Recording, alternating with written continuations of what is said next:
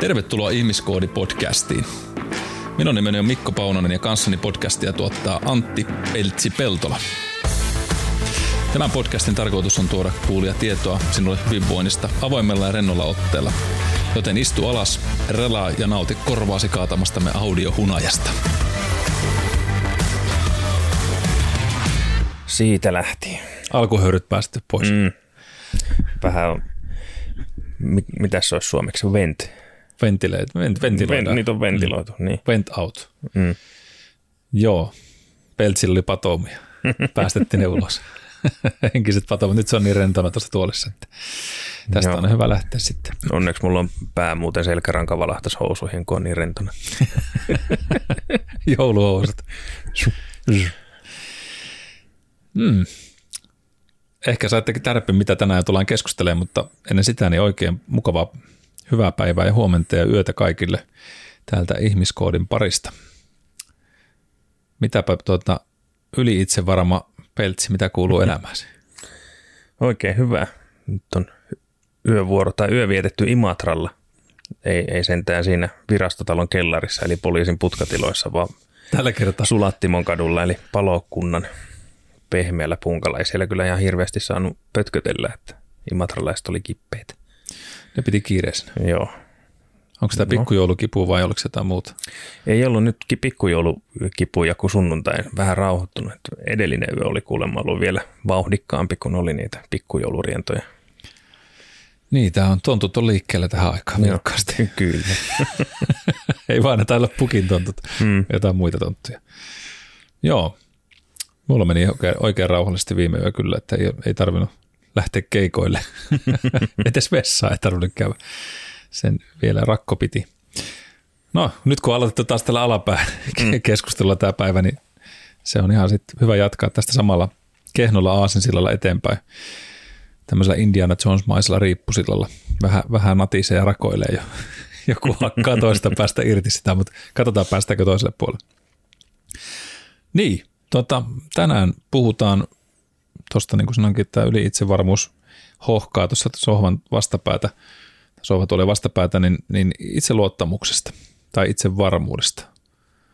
Se onkin sitten semmoinen mielenkiintoinen aihe itse, itsessään ainakin itse, omalle henkilökohtaisellekin itse minälleni, koska tota, tämän kanssa on välillä joutunut taistelemaan aikamoisesti.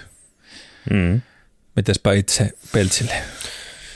Mm, no kyllä, varsinkin ammatillisesti kun oli esimerkiksi siellä opettajahommissa ja yli vuoden tekemättä ensihoitajan töitä ja sitten kun meni takaisin sinne, sinne pakettiautoon, niin kyllä se niin kuin itsevarmuus oli aika, aika nollissa siihen omaan ammatilliseen osaamiseen, mutta oli toisaalta taas lohdullista huomata, että hetken aikaa kun, kun tota, töitä oli taas tehnyt, niin se sieltä jostain selkäytimestä sitten kumpus, että miten niitä töitä tehdään ja potilaita hoidetaan ja näin, että ei se mihkään ollut kadonnut, sitä piti ehkä vähän kutkutella vaan esiin, muistutella mieleen ja sitten se taas siitä lähti. Mm.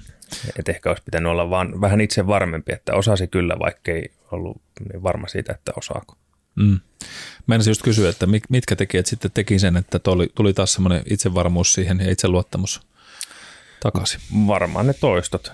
Et mm teki niitä samoja asioita, mitä oli tehnyt pari vuotta aikaisemminkin. Eihän ne niin kuin, ihmisten sairaudet juuri miksikään muutu. Että samalla lailla ottaa rinnasta ja, ja on, on henki ahtaalla ja koodistuttaa ja mitä nyt ikinä. Kyllä. Minkä takia ihmiset ambulanssi soittaa, että samoja vaivoja ihmisillä oli kuin pari vuotta takaperinkin. Mm. Niin kyllä, varmasti just näin. Ja sit toistothan on, niin sitä sanotaan, mm. repetition is master of, master of skill. Mm.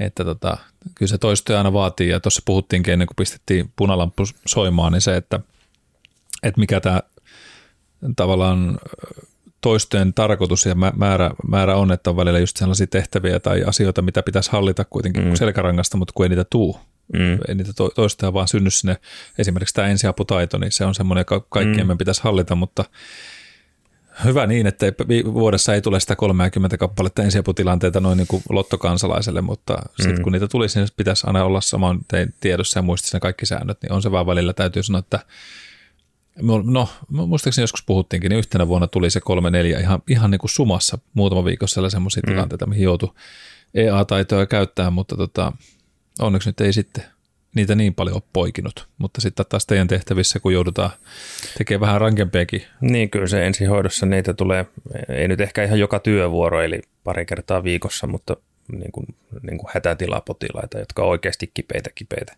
Mm. Kyllä niitä nyt kuukausitasolla useampia kuitenkin vastaan tulee. Kyllä.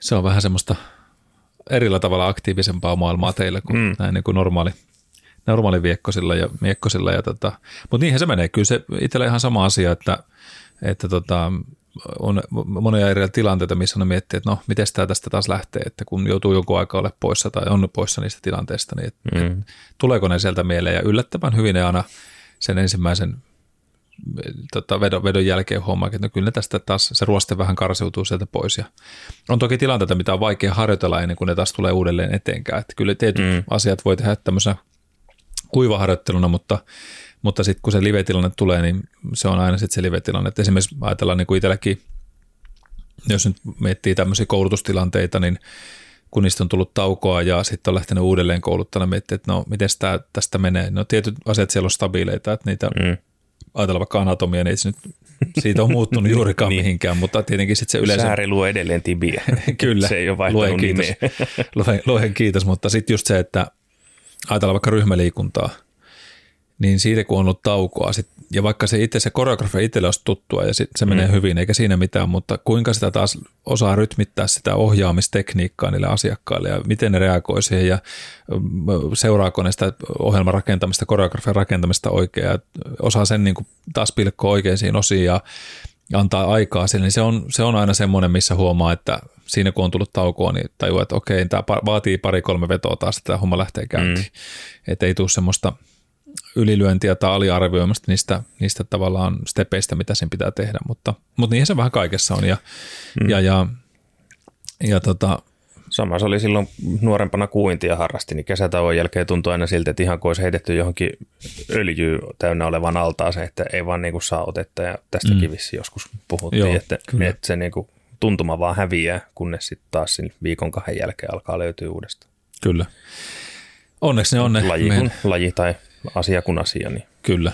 Että onneksi siellä ne motoriset taidot eikä hetkessä hävi, jos me nyt lobotomia tehdä, niin, niin sieltä ne uudelleen kirkastuu kyllä, ne, olkoon ne ajatusratoja tai sitten ihan motorisia, hmm. motorista muistia sitten ja näin se vaan menee. Saliharjoittelu kanssa just niin kuin sanottu, niin hyvä esimerkki siitä, että kyllä sekin tästä jo puhuttukin, mutta jos ajatellaan, että kuin vaikka kuin lajinomaisia harjoitteita teet kuivaharjoitteluna jossain salilla tai muualla, että haetaan ne liikesuunnat ja, liikkeen tasot ja, ja reaktioajat ja nivelkulmat oikeaksi, niin silti kun sinne mennään sinne varsinaiseen pelitilanteeseen ja siihen pelirytmiin, niin se on aina kuitenkin vaatii se adaptoitumisen. Oli se allasta, oli se kiekko, jää, jääpinta tai muu, niin se vaatii aina kuitenkin sitä totuttamista taas. Se ei toki tarkoita sitä, että se ohjeisharjoittelu on turhasta ja kuivaharjoittelu turhaa, mutta, mutta sinne aina kuitenkin lajiin vaatii ne omat, omat elementtinsä ja, ja sen takia se valmistautuminen ja valmistautumisaika on hyvä tehdä, eikä, eikä hypätä suoraan syvämpään ensimmäisen kisoihin ilman mitään reenaamista. Mm, ellei ole järkyttävä superlahjakkuus, vaan antaa vähän etumatkaa matkaa muillekin siinä sitten. Mutta tänään tosissaan puhutaan vähän itse luottamuksesta tai itse varmuudesta. Nämä on aika semmoisia samankaltaisia sanoja ja sitten käydään vähän läpi, läpi sitä, että mitä tavallaan, miten sitä voidaan määritellä, mitä tekijöitä liittyy tähän itsevarmuuteen tai itseluottamukseen ja sitten myös sellaisia, että, että miksi se on tärkeää meille ja mitä, mitä tota, keinoja on semmoisia, mitä voitaisiin käyttää ja hyödyntää, että voi tätä omaa itsevarmuutta ja luottoa sen omiin kykyihinsä sitten parantaa. Se on kuitenkin semmoinen taito, mikä mun mielestä on aika tärkeä, jos ajatellaan meitä no, niin kuin omankin elämän taipaleelle tallaamaan läpistä, että, että elämästä saisi enemmän irti. Niin kyllä minä ainakin itse koen, että tämä on aika semmoinen keskeinen taito. Koska ainakin itse huomannut sen, että monet sellaiset tilanteet, mitä vähän on miettinyt, no pitäisikö kuitenkaan tehdä, no en mieti, onko sitä riittävän hyväksi. Sitten kun on uskaltanut tehdä, niin aika usein mm. siitä on poikinut aina hyviäkin, ainakin hyvät, hyvä nauru, jos ei muuta. Kyllä. ja, Kyllä. Ja toisaalta sitten taas niin kuin, eh, hetkinen pari jaksoa sitten, kun se nyt oli, kun puhuttiin tästä mokaamisesta, niin siinä kuitenkin itselläkin kävi se, että vaikka meni vähän yli niiden omien skillsien se homma, niin se poiki toisaalta sitten ihan valtavan pitkän elämäntarina mm, muuhun, muuhun suuntaan. Että joskus näinkin. Ja tässä on nyt monta semmoista, keräisin vähän eri lähteistä sitä, että, että, mitä nämä, niin, että, että mistä tämä niin koostuu, minkälaisia määritelmiä on niille annettu tälle asialle ja, ja minkälaisia metodeita ja paljon toistu tietyt asiat, että mitä moni tämmöinen asiantuntijataho tai tutkimukset ja, ja, ja tämmöiset ammattilaiset sanoo siitä, että mitkä jutut on sellaisia, millä me voidaan lisätä itsevarmuutta ja, ja sitä luottamusta siihen omaan taitoon. Mutta ennen kuin mennään sinne, niin puhutaan vähän siitä, että mitä se nyt sitten tarkoittaa. Niin itsevarmuus tai itseluottamus tarkoittaa sitä luottamuksen tunnetta johonkin. Eli kun puhutaan sitä itsevarmuudesta, niin se tarkoittaa kykyä tai taitoa uskoa itteensä ja kykyihin ja tietoon. Eli siinä on se tiedon ja kyvykkyyden kombinaatio ja sitten se oma itsensä uskominen. Ja, ja tässäkin niin kuin puhuttiin ennen kuin tuossa linjoja avattiin, niin tästä myös on sitä sokeata uskoa niihin omiin taitoihinsa ja myöskin semmoista vähän väärää arviointikykyäkin välillä, että, että mistä tämä kumpuaa tämä meidän itseluottamus ja taidot, niin kyllähän tietysti aika monikin asia meissä, meissä niin lapsuudesta lähtee aika moni, moni siemen itämään ja mm. kyllä tämä ainakin itse ainakin osittain, kun mietin tätä omaa, omaa kamppaulaisen itseluottamuksen ja itse niin kuin semmoisen, no ehkä itseluottamus hyvä sana tai itsevarmuuden kanssa, niin kyllä minä voisin omia vanhempieni paljon kiittää siitä, että, että ei, ei ne ainakaan ole tallonnut sitä eikä ne ole karsinut sitä semmoista uskoa siihen itseensä. Ja et, et ei voi sanoa, että ne olisi, ne olisi karsinut sitä, sitä oksaa, mitä, mitä pitkin olisi lähteä kiipeämään. Enemmän se on ollut sitten kyllä jostain syystä semmoinen – riittämättömyyden tunne itseensä kohtaan. Ja se on tietenkin syntynyt itsellä, kun sitä lähti miettimään tätä aihetta ja purki omaa, omaa perspektiiviä vasten sitä asiaa, niin öö, mitä, mitä niin kuin voisi ajatella, niin ehkä sitten olisi joskus voinut sanoa, että kun, kun aina sitä ajattelee, että oma lapsi on se maailman paras ja sitä haluaa rohkaista ja muuta, mutta siitäkin on paljon tutkittu, että se yltiöpäinen rohkaiseminen aina sanoo, että kun sä oot niin hyvä ja sä oot niin erinomainen, niin se ei välttämättä rakenna sulle hyvää itsetuntoa. Mm. Koska sitten se realismisuus ja oppiminen pettymiselle on hirveän tärkeä asia myöskin. Ja, ja tätä kun peilasin itse kanssa, niin että mistä sitten on tullut se, että mulla on ollut hirveän vaikea luottaa omiin taitoihin jossain vaiheessa elämää ja, ja edelleenkin kamppailen sen, että onko me riittävä hyvää ja muuta, niin se on ollut taas siitä, että kyllä mun vanhemmat niin kuin, sano, sano kyllä, että missä ei, missä ei ollut hyvää, mutta ei ne sanota tallaten niitä asioita, vaan keskusteltiin onneksi paljon, että iso, iso kiitos siitä, siitä heille, mutta – mutta tota, olisin ehkä tarvinnut enemmän semmoista kovempaakin vitsaa välillä sellaisiin, sellaisiin tiettyihin että kyllä toki koulusta sitä annettiin, että siellä oli vanhan kansan opettajia paljon, jotka sitten kyllä osasivat antaa kovaakin palautetta, mutta mulle sitten taas enemmän se itseluottamuksen puute tai itsevarmuuden puute ollut siitä, että mä oon verrannut itteeni hirveästi mun opettajiini, jopa mm. niin kuin vähän liikaakin, että, että jotenkin Tämä oli mielenkiintoinen pohdinta silloin kun tätä teki jo tässä viikolla ja mietti, niin, niin että mistä se sitten tulee, niin oli se, että, että tota, ensinnäkin täydellisen tavoittelu olla itselle semmoinen hyvä ja huono asia. Ja sitten jollain tavalla semmoinen sokeus siihen, että kun ajattelee, että mun pitäisi olla yhtä hyvä kuin toi, mikä me opettaa, tai minä haluan olla sellainen. Ja sitten samalla tulee pelko, että no uskallanko me tehdä, kun meillä on niin hyvä. Ja me huomaa, että mulla on tossa ja tossa aukkoa, että on osaamisen kanssa. Me en hallitsekaan että kaikkea. Eli tulee se hetkellinen ymmärrys siitä, että ei tiedäkään kaikkea, eikä ymmärräkään tästä aiheesta, vaikka luuli ymmärtävänsä. Ja sitten samassahan sitä tajuaa, että on typerää verrata kaveriin, joka on tehnyt saman verran sitä duunia kuin meikäläinen on elänyt. Niin hän nyt voi olla mm. todennäköisesti yhtä hyvä kuin se millään. Niin, niin tämä oli semmoinen paralysis by analysis ajatus, että, että me pelkäsin niin kuin sit edes lähteä, kun me ylianalysoin asioita. Ja sitten vaan piti pikkuhiljaa uskaltaa sanoa, että hei, me annan itseni mahdollisuuden epäonnistua, olla vajavainen – hyväksyä keskeeräisyyden ja antaa vaan mennä, koska sitten se tulee sitten matkalla se luottamus siihen omaan osaamiseen. Hmm. Mutta tämä oli mielenkiintoista, koska kyllä mä sen allekirjoitan samalla tavalla, että, että mun vanhemmat lähtökohtaisesti aina on tukenut kaikessa, mitä, mitä mä oon tehnyt ja sanonut, että hei Mikko, että, että anna mennä vaan, että kyllä se osaat. Ja se on ollut sitä positiivista tsemppaamista. Mutta sitä nyt samalla peilaa niin kuin itse sitten sama, samassa, että et, ei, ei tulisi omalle lapselleen sanottu, että hei sä oot kaikessa paras, vaan antaa sen pettyä myös turvallisesti ja tajuta, että hei, me en olekaan ehkä hyvä tossa. Ja mm. sitten uskaltaa vanhempana myös sanoa, että hei, että, että ei mennyt kyllä hirveän hyvin. Ja että miksi ei mennyt hyvin ja nyt voit niin lähteä yhdessä analysoimaan, että mikä tässä menee pieleen ja minkä takia sulla ei ole välttämättä sitä lahjakkuutta tänne ja se on ihan ok silti. Mm, kyllä. Koska ne on aina vaikeita tilanteita, kun tietää, että joka, no omilla lapsilla nyt on aika hyvä realistinen käsitys siitä omista kyvystä ja mitä ne haluaa tehdä, mutta ymmärrän senkin, että sitten kun joku palavasti haluaa jotain tehdä ja hän haluaisi olla siinä, on sanotaan vaikka, että joku unelma NHLstä. Ja sitten kun se ei oikeasti se kiekkotaito ole sitä luokkaa, niin missä vaiheessa se tullaan sanomaan ja miten se pitäisi sanoa, että kuule ei susta nyt uutta selänettä tule, mm. että laita paukut ihan jonnekin muualle.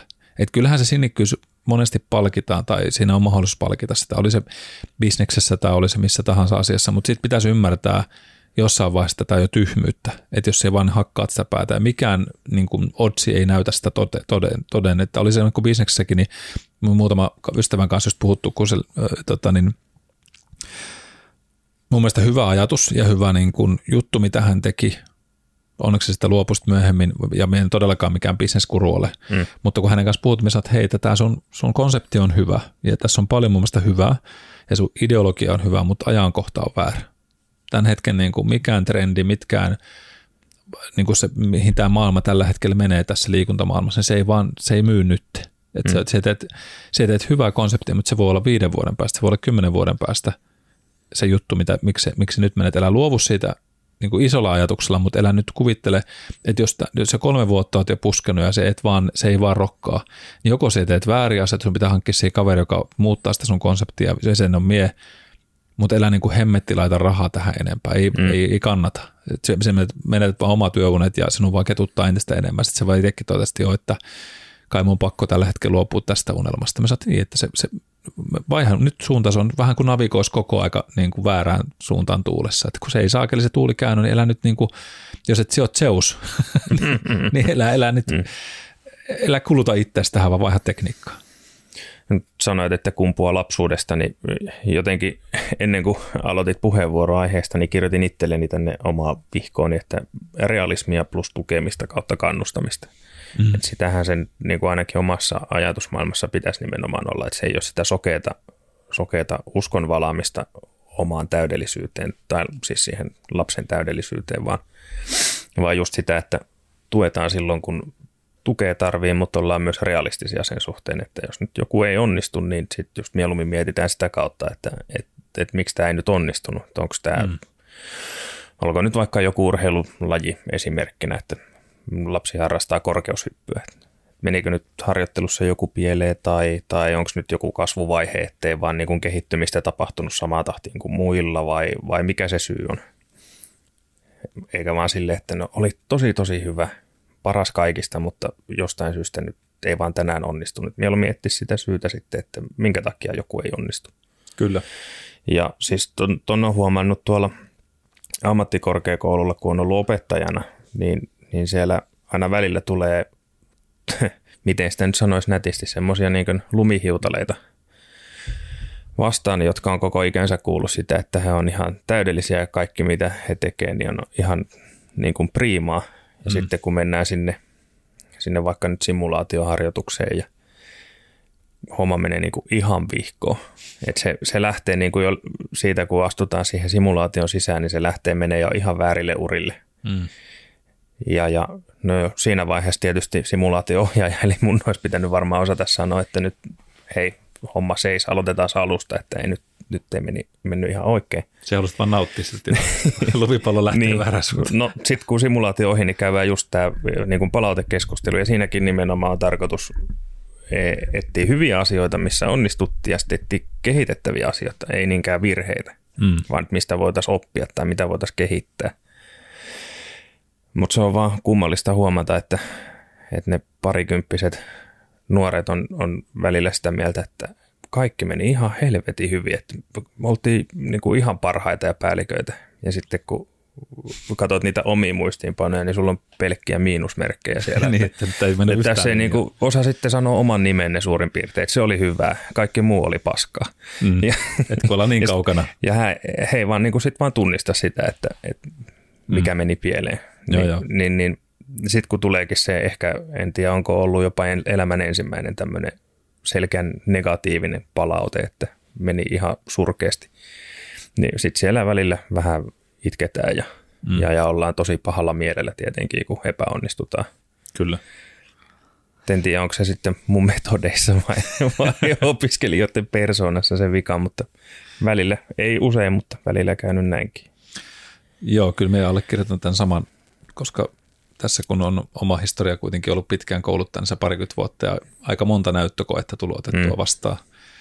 Laskeskelin jossain vaiheessa yli 20 000 opiskelijasta on tullut tavattua tuossa noissa merkeissä joko välillisesti tai sitten niin kuin näyttökoen muodossa ei nyt niin paljon kuin tietenkään, mutta siinä kurssin matkalla, kun on oltu ihmisiä kouluttaa, mutta sitten kun siellä on se, olko se nyt kuntosalivalmentajan näyttö tai sitten siellä on ollut personal näyttökoetta tai vastaavia näitä, niin sitten kun on vähän katsottu sitä taitotasoa ja sitten siellä välillä on tullut kyllä uskomattomalla itseluottamuksella niitä ihmisiä ja, ja siinäkään ei ole niin paha, että se, se itsevarmuus ja itseluottamus omiin kykyihin on niin valtavan kova, mutta kun sitten kun se menee just tähän, että kompastutaan siihen ylivar- itsevarmuuteen, joo, tämä on helppo. Ja sitten kun me sanon, että, että kun nyt kun saatte sen ohjeistuksen, niin käyttäkää aikaa. Teillä on mm. pari-kolme minuuttia aikaa rauhassa, käykää katsoa kaikki, että ne on kunnossa ja miettikää vielä, että ei tässä ole tarvitse mihinkään hötkyylyä. Ja sitten on käynyt just näitä, että, että joo, no mä valmis, en mä tarvitse katsoa mitään. Sitten se menee, että aivan vihkoon, samoin teille lähtee niin kuin väärille marssiaskelille. että miksi et siihen käytä sitä aikaa, kun sitten kun ne jälkeenpäin, kun sä annat sen palautteeseen, että ei helvetti, että olisi pitänyt miettiä kuitenkin, mm. että tottahan toi on. Niin olisi käyttänyt sen tärkeän minuuttisen. Ja, ja, mutta kun se itseluottamus on niin suuri, ja sitten siihen ylpeyteen on pikkasen kompastunut siinä tilanteessa. Mm. Mutta sitten on ollut näitä hauskoja tilanteita, jossa ja varmaan tämä tilanne, että kun ei ole tottunut siihen pettymyksen tunteeseen ja on niin, on niin sata varma asioista, niin sitten ne on haastanut kouluttajan mm. sen, että ei kuule Mikko, tälleen se menee se anatomiassa. Ja sitten olet sieltä, ihan varma, haluatko lähteä tähän hippaan nyt mukaan, että, että mun, mulla on nyt toistoja tässä semmoinen 15 000 takana tästä liikeanalyysistä, ellei enemmänkin, ja, ja mun anatomian tieto nyt on kohtuullisen hyvällä mallilla, että jos ei keksi tämän ihmisen anatomia uuden, niin kerro toki. Mm. Ja sitten niin kuin änkäämällä änkää. Sitten, sitten muutaman kerran oli pakko sanoa, että tiedätkö, että hei, tämä ei vie nyt meitä mihinkään suuntaan tässä, että se ei edelleenkään tule päästä tätä läpi. Mm. Ja, ja nyt mitä sä oot tässä sanonut, niin fact checked te, faktatsekkaus, palaa mulle tähän asiaan, niin kerro, onko me väärässä. Ja 10 kautta 10 on käynyt niin, että asiat ei sit, on, en ole ollut väärässä, vaan, vaan mutta se on jännä, että ne niinku lähtee haastaa siinä tilanteessa, ja kai se on sitä tuskastumista ja semmoista kiukkua samassa. Ja joskus mm. se on mennyt henkilökohtaisuukseen, sitten mä sanon, että hei, kyseessä ei ole mitään, että, että, että tässä ei ole mitään sun persoonasta kiinni, vaan puhtaasti vaan siitä, että, että vaan nyt hallitse tämä aihe. Että koita niin kuin päästä nyt sen tunteen yli, että saat se olla mulle vihainen, ei siinä mitään, mutta ei se auta tässä tilanteessa yhtään enempää. Hmm. Harvoin, että käy, mutta vähän tästä samasta lumihuitale-efektistä kyllä tunnistan, mitä tuossa sanoit. Ja sitten sit niin kuin monessa asiassa muutenkin, niin se on niin kuin kaussin käyrä, että näitä NS-lumihiutaleita on niin kuin yksi tuhannesta tai, mm. tai näin, mutta sitten siellä on se toinen ääripää, olisiko ne sitten lokahiutaleita tai mitä ne olisi, joo, joo. Jotka on niin kuin aivan törkeen hyviä tietotasoltaan, taitotasoltaan. Ja sitten kun mennään sen vaikka nyt sen simulaatioharjoituksen jälkeen, että mikä meni hyvin, niin ei löyä mitään hyvää siitä omasta suorittamisesta. Mm. Löytää pelkkiä kehittämisjuttuja, että tossa tehtiin virhe ja toi oli väärin ja tuo meni huonosti. Jota ei edes kouluttaja huomannut. Niin, niin. niin, niin löytyy sieltä kolikolta se kääntöpuolikin. Löytyy, ja niin kuin se itse luottamuksen puute. Mm. Joo, sama, sama totta, ja, ja sama löytyy niin urheilijoista, ja noista, mm. monesta tämä valmentanut, niin on sellaisia, jotka tuntuu, että ne aina niin kuin downgradeaa itsensä, mm. ja sitten, että hei, come on, että se teet niin, kuin niin paljon paremmin kuin moni, moni muu tässä, että, että siellä sitten se on se liiallinen itsekritiikki vallalla, että joillekin puuttuu se täys mm. se kritiikki. Ja toisaalta taas sitten tämä, tämä on niin, niin kovaa juurettu, että, että sitten se oma, oma yli, ylimääräinen itsearviointi on niin kuin ihan valtavan kova. Ja siis tämä itseluottamuksen puutekin, niin en, en ole psykologi tai psykiatri, mutta voisin veikata, että sekin sieltä lapsuudesta, nuoruudesta varmasti juontaa juurensa. Kyllä. Perfektionismin mm. tarve ja vanhemmat vaatii vähän lisää ja Mm. Me, me muistan, kun me on pelannut tätä aina, siis kyllä me tiedän, että vanhempina me ei koskaan varmasti voida täydellistä työtä tehdäkään, se on ihan ymmärrettävää ja, ja tulemme aiheuttamaan lapsillemme pettymyksiä ja siinä samassa toivon vaan, että, että olemme keskiverrosti ja tuli sitten onnistuttuun siinä, mitä, mitä tässä tekee, mutta, mutta kun omilla lapsilla, myös sanonutkin välillä omille lapsille, että me toivon, että oikeasti joskus saatte tosi huonon numeron kokeesta. Ja siis mm. en, tavallaan tarkoitan, ja sitten on sanonut, että en tietenkään, että totta kai toivon, että menee kaikki hyvin, mutta että opitte joskus käy, että kun tulee vähän kylmät, että, että unohtikin lukea kokeeseen tai muuta, ja sitten tulee mm. se pettymys, että sekin on ihan fine, eikä se maailman lopu siihen, jos se tulee se yksi kutonen tai vitonen sieltä. Mm. Ja, ja ei, niin. et, et se ei teitä määritä, mutta teidän pitää oppia, että aina te ette voi saada elämästä kymppejä, ettekö se. Ja silti se on ihan ok. Työelämässä te tuutte mokaamaan tai tuutte tekemään virheitä tai saatte saada potkut tai asiakas pettyy ja, ja siitä vaan täytyy sitten oppia. Miettiä, että miksi tämä meni näin, just mitä sanoin mm. tuossa aikaisemminkin, että se itse analyysi on hirveän tärkeää. Ja, tota, ja, ja oppia nöyrtymään niiden asioiden edessä ja tunnistaa, että hei, tätä, nyt pitäisi tehdä vähän paremmin asioita. Tai sitten, että tämä ei ole oikeasti meikäläisen juttu. Tätä ei, ei kannata käyttää enää aikaa. Että niin hienoa kuin se olikin, niin se on mulle fantasiaa tällä hetkellä. Jätetään se muille, jotka hoitaa sen paremmin mm. tyylisesti. Ja tuossahan se haaste just piilee, niin kun olit sitten vanhempi tai kouluttaja tai opettaja tai valmentaja, mm. niin, niin, niin, miten sä, sehän on niitä sitä keskiarvomassa on niin kuin helppo mm. koutsata tai ohjata kun ne osaa jossain määrin analysoida sitä omaa tekemistä ja löytää hyvää ja huonoa ja, ja, ja näin. Hmm. Mutta miten sitten toisaalta saisit sen, jolle ei ole mitään itseluottamusta, niin miten saisit tuettua sitä itseluottamuksen rakentamista, että sillä on osaamista ja kykyjä ja taitoja. Kyllä. Tai sitten sille lumihiutaleelle niin kuin silleen kauniisti ja, rakentavasti kerrottua sen, että et sä nyt tätä hallitse niin kuin ollenkaan. Hmm. Että nyt pitäisi ruveta tankkaamaan teoriaa tai, tai tekemään enemmän toistoja johonkin tiettyyn asiaan tai mikä se nyt ikinä onkaan. Kyllä. Et siinä ne haasteet sitten tulee. Ainakin äkkiseltä voisi sanoa, että se lumihuutalla, niin, niin se nöyryyden opettelu ja semmoinen mm. vähän itsensä meneminen, että se oma aiko pitää jättää pikkasen syrjään ja uskaltaa niin kuin myöntää itsellensä se, että ja, ja se, se sattuu tuntuuhan se helvetin pahalta, sen me tiedä itsekin, että kun on jossain asiassa ollut tosi luotto, että tämä menee hyvin ja sitten sä teet mm. sen mukaan siinä, niin kyllähän se koskee kovaa. Se, se, se särö on mm, iso sinne ja ensimmäisenä fiiliksenä on osoittaa toisiin, että se on muiden vika ja kieltää se homma.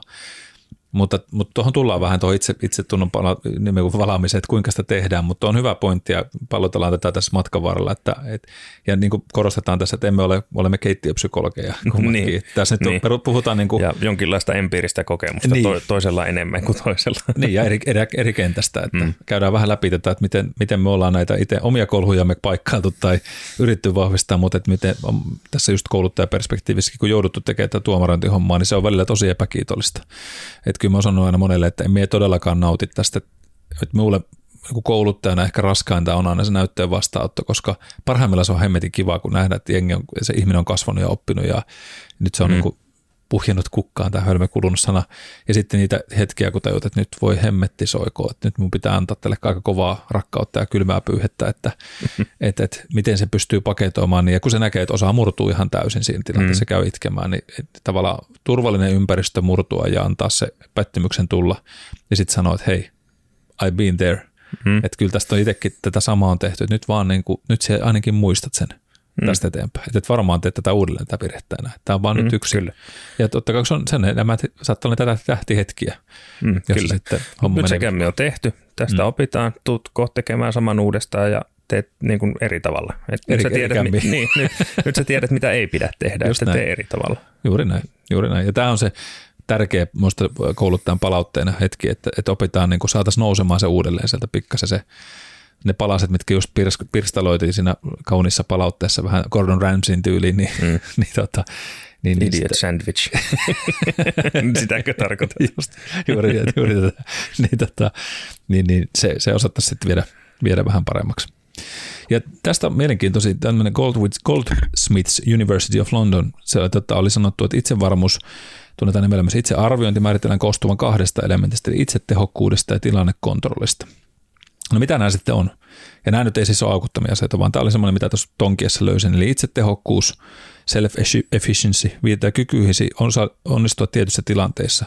Tekijät kuten suora kokemus, eli just uusien kokeileminen ja onnistuminen, havaittu kokemus, eli merkittävä roolimallin onnistuminen tai epäonnistuminen jossakin, ja sosiaalinen suostuttelu, eli tämmöinen, että et, kun sanotaan, että olet jossakin hyvä muokkaa sitä itsetehokkuutta, eli tavallaan taitoa tarttua niihin tilanteisiin ja olla siinä tilanteen päällä. Sitten tilannekontrolli, joka sana, sanakin on tietenkin jo itsessään kuvaava, eli kykyä uskoa siihen, että me pystyy vaikuttamaan siihen ympäristöön tietyissä tilanteissa ja onnistumisen mahdollisuuksiin. Ja siinäkin siinäkin on sitten se, että sisäisen kontrollin tunne, niin omavat usko, että heidän oma työnsä, ominaisuutensa ja päätöksen määrittää heidän menestyksensä ja sitten ulkoisen kontrollin paikan omavat, niin on taipuvaisempi usko, että hyvä tai huono onni, olosuhteet ja kohtalo määrittää heidän menestystään.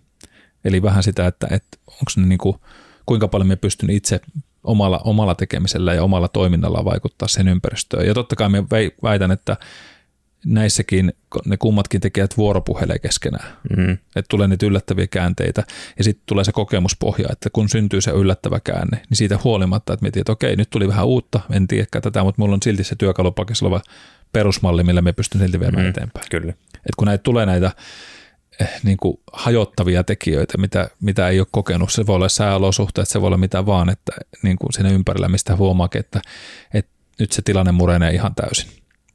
Ja, ja se, että se pystyy silti sen hallitsemaan, niin siinä mun mielestä tulee siihen toistojen ja kokemuksen antamaan, antamaan pohjaan, että, että huolimatta, että roolista tipuit just, niin mm. pystyt vetämään vielä ihan, ihan se sujuvasti pokkana läpi, ei jäädy sinne tilanteessa. Et, et, itsellä niitä on, no tästä esimerkki yksi semmoinen, tuli nyt äkkiseltä, tämä on ihan tämmöinen heitto, vaan ihan ei välttämättä kaikkeen näihin, näihin tuu, tai niin täsmäydä, mutta, mutta esimerkiksi ryhmäliikuntapuolella monesti tai muistan, kun ensimmäisen kertaa se kävi, että kun tekniikka pettää. Mm. Ja sitten olet siellä, että voi saakeli, että kun sun on joko, se, joko biisit ei soi niin kuin pitää soida tai mikrofoni ei enää toimikaan ja sun pitää yhtäkkiä, mm. niin kuin, että hemmetti, mistä me nyt revin sen. No, mä ajattelin, että sun liiketekniikka pettää. No sekin on varmaan, se, se on pettänyt aikoja sitten. Mutta mut siinäkin tiput koreografiasta. Mm. Että sillä, että ei Jumalan kautta, varsinkin Les Mills oli paha siinä määrin, sitä kun veti, niin, niin kun siellä musiikit on tehty niin selkeästi ainakin varsinkin yhdessä vaiheessa oli sillä alkutaipalla sitä, että siellä oli semmoiset kongiäänet, kun vaihtuu aina johonkin tietty, että mm. tietty kohta ja sitten sulla vaihtuu se tekniikka. Ja sitten kun se vaihdat se tekniikka ja täytät neljä tahtia on mennyt, kahdeksan tahtia, nyt tullut kuuluvasti se kongi. Ja sille, että opseista nyt mentiin vähän mm. liian aikaisin sinne, se, siinä kärähti ihan suoraan. Mutta samalla tavalla sitten kun se opit kuuntelemaan musiikkia, niin ne kun kulkee kaseissa ne blokit ja 16 iskuissa ja kolme kakkosissa, mm. niin sitten jos se niin kuin ei mene siihen, kyllä sen tajua, että nyt mentiin liian aikaisin tai neljä tahtia liian myöhään. Ja näitähän syntyi, syntyi niin kuin lukuisia kertoja itsellekin ja sekin on ihan fine, kun se siinä mäyhäät ja oot siinä flowssa päällä ja sitten se että samalla vaikka sitä kuulee sitä musiikkia, niin kerkeekään laskee kaikkea, niin niitähän tulee siellä. Ja sitten ajan myötä se opit vaan saamaan sitä koreosta kiinni nopeammin ja helpommin. Ja mm. muistan, kun mullakin niin musiikki katkesi, me jatkoin laulamalla vaan sitä samaa biisiä siinä ja porukalle, että homma jatkuu, että mm. painetaan läpi ja sitten jossain vaiheessa sai sen tekniikan taas palaamaan sieltä ja muuta. Kun ensimmäisen kertaa niin sitä meni ihan paljon, että otetaan alusta ja sitten lähdetään alusta taas. Mm. Et kumpi on sitten aina parempi, niin aika näyt, niin kuin, tai niin kuin sen sitten huomasi siinä matkan varrella – mutta tota, et sinällähän näin nyt, jos ajatellaan verrattuna vaikka sun työhön, niin ne on aika, ni, niissä ei mitään vaaratilannetta synny. Et mm. jos, jos, nyt tiput, tiput jostain hommasta ja unohdat täysin jonkun, jonkun tilanteen, että mitä sen tapahtuu, mutta näitä muuttuvia tilanteita on minusta hirveän hyvä harjoitella, että, että, että se itsevarmuus kasvaa, että sanonkin, että, että kun lähdetty esimerkiksi kouluttaja kouluttaa meidän omaan työhön, niin, niin totta kai niitä skenaarioita on mahdoton rakentaa niin, että no absoluuttisesti kaikki käydään siellä läpi, mutta se, että monelle esimerkiksi oli tosi vaikea paikka, kun kouluttaja tuli kuuntelemaan sinne, koska sitten sitä nyt toi tyyppi arvioi täällä sitä koko mm, ajan, niin sitten niitäkin kai. vaan piti harjoitella ja paineistaa välillä, että opetaan, opitaan siihen, että, että siellä on niitä ulkoisia tekijöitä, tai muistan, taisin tästä joskus sanoa, että mun ensimmäinen anatomian luenta alkoi just silleen, että kun meni ihan muutenkin jo paniikissa sinne luokan eteen, vetää sitä anatomia, mikä oli yrittänyt opetella yötä myöten siinä, niin hemmetti meikäläisen ensimmäisenä kurssilla ortopedia ylilääkäri. Niin sille, että voi hyvää päivää. Et tässä nyt sitä ollaan sitten 20 mm. mikkona, että jutellaanko vähän reisilihaksista. Niin kyllä se oli vaan hirveä tilanne. Muista, miten ääni rupesi väpiseen ja, mm. ja tota, sitten se oli vaan painettava läpi. Niin siis samoja noita, no meidän työssä niitä ulkoisia yllätyksiä, niitä nyt se niin kuin kuuluu työn luonteeseen ja se on jopa ehkä työn suolakin tavallaan, että mm. ei ne, vaikka sairaudet on samanlaisia ihmisillä, niin ei ne aina ihan samalla tavalla ilmene ja, ja näin. Niin ihan tämmöisiä perusjuttuja, mihin voi aina palata, niin puhuttiin joskus niistä lyhenteistä, niin yksi on semmoinen, että KISS, mm. Keep it simple, stupid. Kyllä. Sitten jos alkaa niinku ajatus harhailee hirveän korkealentoiseksi ja et saa enää ihan kiinnikään siitä, että mihin se karkas, niin sitten vaan takaisin niihin perusteisiin. Se on se ABCD, mistä joskus on puhuttukin. Kyllä. Lähet aina Aasta ja rupeat sieltä miettimään. Kyllä se sieltä vastaus löytyy. Mm.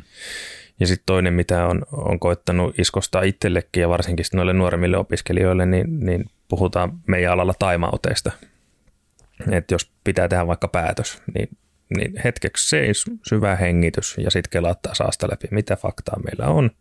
Ja sen pohjalta tulee todennäköisesti paljon parempi päätös kuin, niin kuin lennosta keksitty. Kyllä, ja vaikka te... Se ei ehkä Les Millsissä toimi, että just, just että kesken no. biisin ajatus hukkuu. Oho. Ää, ja sitten taas jatkuu, mm. kun sit se rytmi särkyy ja, ja näin. Kyllä. Mutta mutta tossakin, jos mietitään niin teidänkin työtä, niin voi olla joskus kyse sekunneista, mutta silti voisi, mm. tai nyt heitän vaan tälle ulkopuolisena ihmisenä, että, että jos minulla olisi itsellä kriittinen tilanne ja, ja se, että mun hoitaja tekee päätöksen välittömästi, joka on väärä päätös tai huono päätös, tai se käyttää sen 20 sekuntia, mm. ja, silti se, ja se todennäköisesti onnistumisella on paljon parempi, niin mieluummin se 20 sekkaa ja kärsii mm. sitä kipua sen aikaa pidemmin. Että tuossa just varsinkin teillä se on niin kriittinen se, se päätöksenteon vaikute. Ei kaikissa mm. tilanteissa, mutta Ei osassa. aina, mutta välillä. Mm. Ja, ja kyllä se niin kuin tuossa Les Millsin tai näissä jumpissakin, niin sitten on tehnyt itse silleen, että kun on tippunut, niin sanoit, hei, otetaan sitten pikkuset taussia, otetaanko joko alusta tämä biisi tai sitten haetaan se uudelleen sitä hommasta kiinni. Ja kyllä sitä mm. joutui tekemään ja aluksi oli noloa, sitten se myöhemmin miettii, että heitä on myöskin inhimillistä joskus. Ja, mm. ja, ja tietenkin jos sä tuosta koko aika, niin sitten pitää miettiä, että onko tässä nyt jäänyt reenaamatta.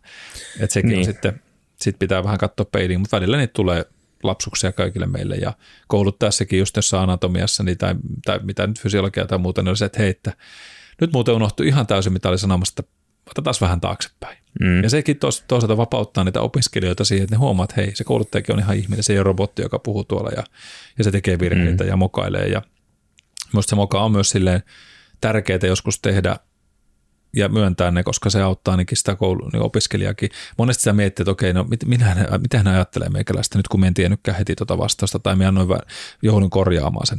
Mutta lähtökohtaisesti aina on tullut se porukalta se palaute, että hei, että tosi mukavaa, että, että, että hienoa, kun, hienoa nähdä, että joskus kouluttajakin tekee jotain tuommoista mokaa ja, ja tota, hyvin korjasit sen sitten. Mm. Tai että, että, että inhimillistää myös asioissa. Vaikka sekin voisi aina oikeassa ollakin. Mm. Ei se vaan näin mene. Ja tota, niistä, niistä tietenkin niin kuin sanottu oppi on tärkeää. Ja sitten tullaan ehkä siihen, minkä tuohon merkkasin itteni, että jos puhutaan niin kuin itsevarmuudesta vs. ylimielisyydestä, niin tätä nyt tietenkin jo vähän tuossa poistettiinkin, kun puhuttiin näistä näyttökokeista ja muusta, niin, niin siinä on itsevarmuuden ja ylimielisyyden välillä mun mielestä joskus aika semmoinen hienoinen raja – Eli se, että usein nähdään, että se itsevarmuus on uskoa luottamusta kykyihin ja tietoihin. Ja sitten toisaalta se ylimielisyys on sitä, kun uskoo, että kykyiset ja tieto tekee hänet jollakin tavalla paremmaksi kuin muut. Mm-hmm. Ja, ja mun mielestä niin kun, ylimielisyys on kuitenkin se enemmän semmoinen negatiivinen kalangi sillä on, että se, se, se on semmoista vähän muita alentavaa ja väheksyvää ympäristöä. Mm, kyllä. Joo, se on nimenomaan semmoista toisia alaspainavaa. Että mm. Minä olen fiksumpi, parempi, taitavampi kuin Kyllä. muut. Te olette vähän huonompia kuin minä. Mm. Ja pääsee vähän näpäyttää ehkä mm. jotain muuta tai muuta. Sitten se voi olla silti itsevarma, mutta semmoinen kannustava muille. Mm. Että se osaat ja näytät sen tietotaitoisen osaamisen, mutta se mukaan se otat ne muut ihmiset siihen mukaan ja nostat niitä muita samassa ylöspäin. Ja tämä on mm. sitten se, se oikealla tavalla, se ei ole niin sitä ylimielisyyttä. Mut mm. Just vaikka silleen niin valmentaja tai kouluttaja, opettaja. Kyllä. Että voit olla aika kusipää, jos oot, oot niin kuin se ylimielinen, joka tietää paremmin, mikä todennäköisesti onkin totta. Mm. Mutta sitten, että miten sä tuot esiin sen oman osaamisen, niin Kyllä. Se, on, se on aika olennaista, että onko se semmoista just keskustelevaa, että ihan hyvä ajatus, mutta ootko miettinyt tätä toista puolta tästä tai toista kautta? Kyllä. Vai silleen, että no joo, eihän se noin mene, kun se on näin. Niin mm. siinä on hirveän iso sävyero. On, on. Just se, että saatko vaikkapa nyt kouluttaessa ne, ne koulutettavat itse löytämään sen oikean ratkaisun vaikka johdattelemalla, kun sen, että pamauttaa niin kuin kirjalla päähän, että mm. ootpa tyhmä miksi lukenut tätä, ei se noin mene. Mm. Joo, ja sitten samoin kuin jossain tiimiyhteisössä, tiimityössä porukalla, mm. kun tehdään asioita, niin just se, että et, et otat sen, niin sen dissaamalla muita ja vähän sille morkkaamalla sitä toista tyyppiä.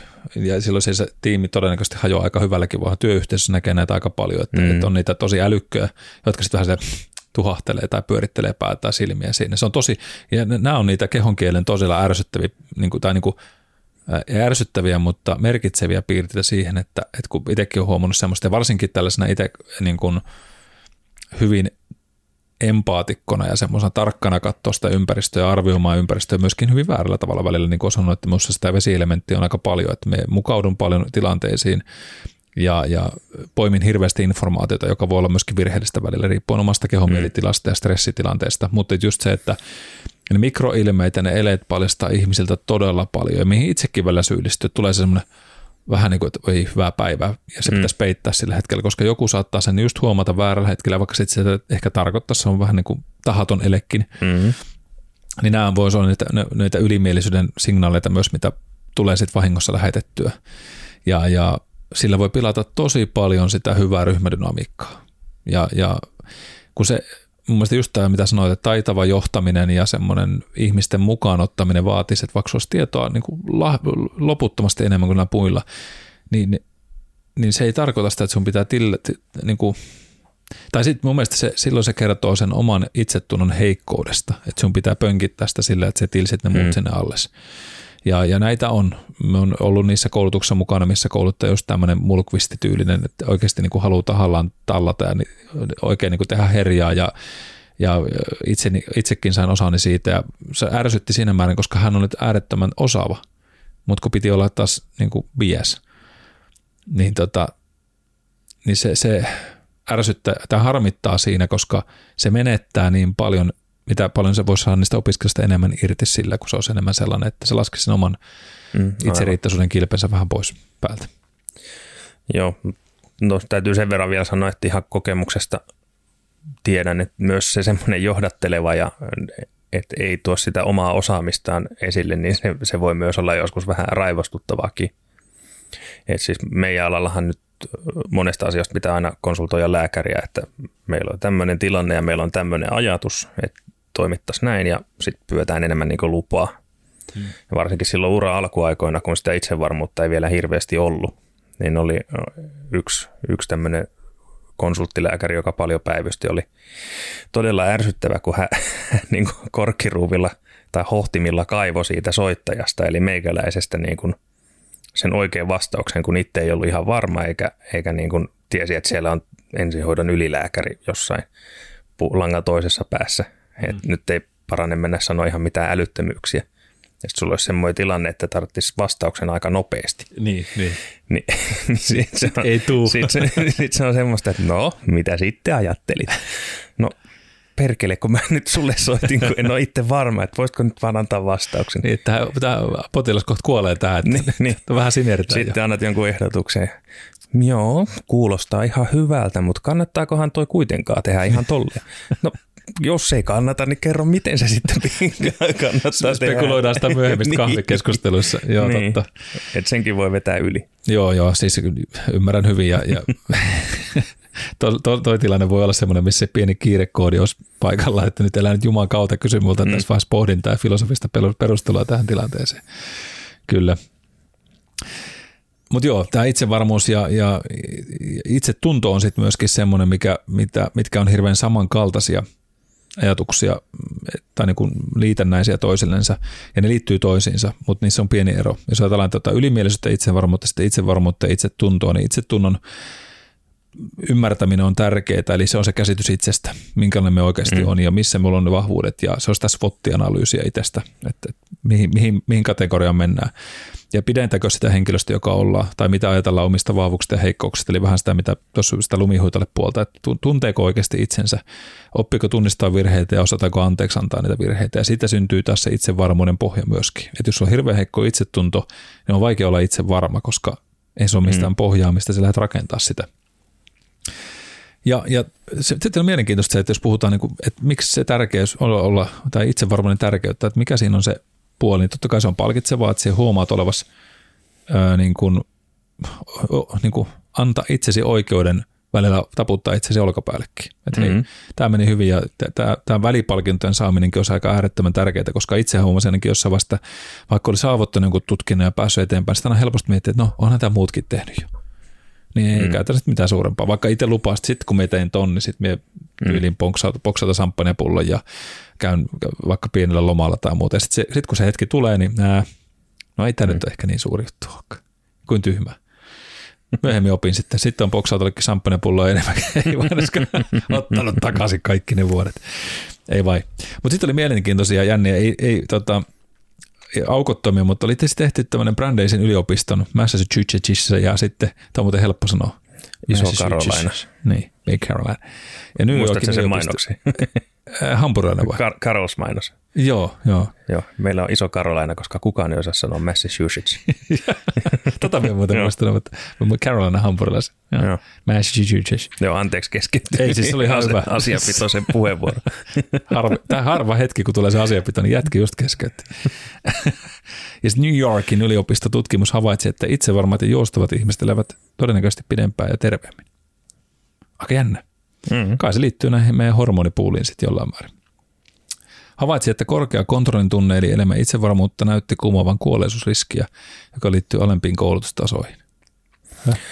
Niin, ja voisin äh, kuvitella, että, että siis äh, mitä nyt omassa työssä kohtaa vaikka päihteiden väärinkäyttäjiä tai, tai mielenterveysongelmaisia, ja nehän nyt yleensä kulkee myös niin kuin käsi mm-hmm. kädessä, että ei yhtä ilman toista, niin kyllä siellä niin kuin se huono itsetunto tai, tai huonot kotiolot tai lapsuuden traumat, tämmöiset asiat niin kuin on hyvin suuri aiheuttaja niille. Ja Kyllä. nekin sitten taas osaltaan periytyy. Mm. Että et, et jos itsetunto on ihan nollissa, niin on alttiimpi, alttiimpi vaikkapa päihdeongelmille tai, tai masennukselle tai näin. Kyllä. Kyllä, juuri näin. Että kyllä, siinä on, kyllä näissäkin ei, ei tietenkään aukotonta eikä, mm, eikä mm, suoraa ei. kausaliteettia kaikessa, mutta sitten kuitenkin se, että, että on sillä väliä, miksi kannattaisi itsensä tutkia ja miten sitä itseluottamusta omiin taitoihin ja, ja itsevarmuutta voisi kehittää. Ja tästä oli tosissaan sanottu myös, että itsevarmat ovat myös onnellisempia. Vuonna 2003 tehty tutkimus havaitsi, että joitakin, kulttuuria rukuottamatta, että korkeamman itsetunnon omavat olivat onnellisempia ja tyytyväisempiä, heillä oli vähemmän negatiivisia mielialoja. Että et, Luula ja yliopiston tekninen yliopisto oli esimerkiksi niin kuin tästä stressihallinnasta ja itsevarman rakentamista ollut tehnyt tätä tutkimusta. Ja sitten vaikuttaa henkiseen ja fyysiseen terveyteen. Tietysti tämä positiivisuus ja se oma hyvinvoinnin onnellisuuden tuntu on tietenkin aika tärkeä asia meissä myöskin. Että jos jatkuvasti myllätään, niin sekä epävarmuustekijöissä, niin vaikuttaahan sinnekin. Ja tietenkin sitten itsevarmuus liittyy siihen menestykseen, eli kunhan se on sopivassa määrästä itsetuntoa. Mm. Mutta just se, että kyllä se niin tartut tilanteisiin ja, ja mahdollisuuksiin paljon todennäköisemmin silloin, kun siellä lähdet, sulla on sitä tervettä itsetuntoa, kun et jättää tekemättä niitä asioita. Me esimerkiksi myönnän itse, että me ollaan moniakin sellaisia tilanteita ollut, missä olisi voinut olla enemmän itsevarmempi ja uskaltaa lähteä toteuttaa itteeni, vaan sitten on jarrutellut ja varmasti jäänyt niin sellaisia – mahdollisuuksia vaikka bisneksen kannalta tekemättä, mitä olisi voinut. Mm. Mutta täytyy myöntää, että sitten taas onneksi on ollut sitä itsearvioinninkin taitoa, että on myös ollut lähtemättä asioihin, jotka, jotka olisi ollut hetkellisesti varmaan tuottavia, mm. mutta pitkällä aikavälillä olisi syönyt kyllä sitä mahdollisuutta sitten taas edetä siihen suuntaan, minne halusi mennä. Eli Vinkapitaa ja... niin, vähän just tämän tyylisiä. No sitten, itse asiassa siihen tuli silloin pyyntö mulle lähteä mukaan. No. Ja, ja siitä ei mennyt varmaan kuin kaksi tai kolme kuukautta, niin sitten tuli tämä mm. kuplapuhkes. Joo, mä muistan itse asiassa, me saisin että ei, että mä en usko noihin juttuihin, että mä en usko ikinä semmoiset, jos te lupaatte, tiedätkö, että sun omat voitot yhtäkkiä kymmenkertaistuu samoin tein.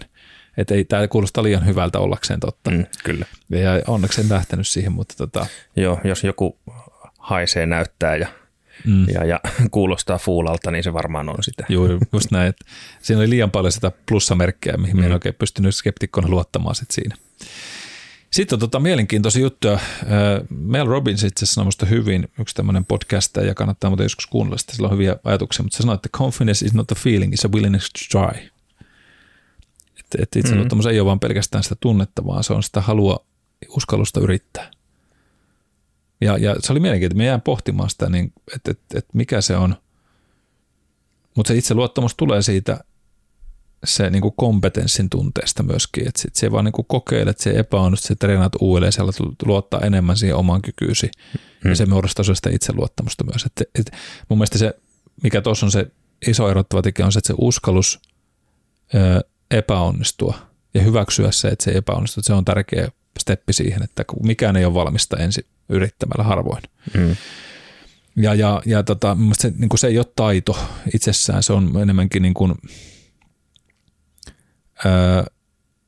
Tai siis se on, se on taito, eikä, eikä niinkään ominaisuus, että sulla olisi niin kuin jollain tavalla luotu semmoinen valtava että sitä muilla voi olla. Kyllä se, kyllä se sitä voi kehittää. Se on olemassa oleva myös taito, mitä pystytään hoonaamaan itse enemmän tai vähemmän. Ja siitä päästäänkin nyt siihen, että, että mitä semmoisia keinoja on, miten se voit parantaa itseluottamusta ja itsevarmuutta. Ja, ja tämä on, tämä on mielenkiintoinen, siis vielä palatakseni ennen kuin mennään tuohon taitoon, niin on, on jännää, että tästä käydään semmoista debattia joskus, että on sanottu, että itsevarmuus olisi tunne, jota voidaan hallita, eikä taito. Ja, ja sitten taas jotkut sanoo nimenomaan, että se on niin kuin taito, joka voidaan oppia, jota mm. tunne ohjaa. Ja mun mielestä kumpikin näistä on tavallaan oikeassa, että itsevarmuutta ja taitoa ja tunne, tunnehan liittyy sen itsevarmuuden mm. korostumiseen. Kyllä sen, niin no, kyllä mäkin näkisin, että se on nimenomaan molempia, se on niiden yhtälö mm. tai summa tai Kyllä, mm.